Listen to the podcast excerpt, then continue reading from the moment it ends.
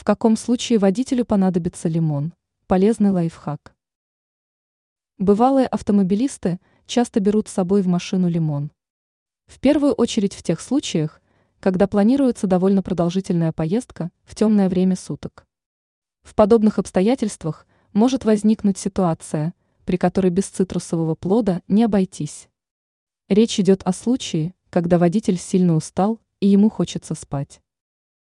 Когда понадобится лимон? Ответ прост, когда человека, сидящего за рулем, начало клонить в сон. Разумеется, это очень опасная ситуация. Желательно как-нибудь взбодриться. Идеальный выход из ситуации – съесть пару лимонных долек. Или просто положить кусочек лимона под язык. Кислый цитрусовый плод нередко помогает избавиться от сонливости и сделать поездку гораздо более безопасной. Что делать, если лимон не помогает? Если автомобилиста продолжает клонить в сон, несмотря на употребление лимона, то желательно где-нибудь припарковаться. Скорее всего, водитель устал настолько сильно, что избавиться от сонливости поможет только отдых. В поездке нужно сделать длительный перерыв.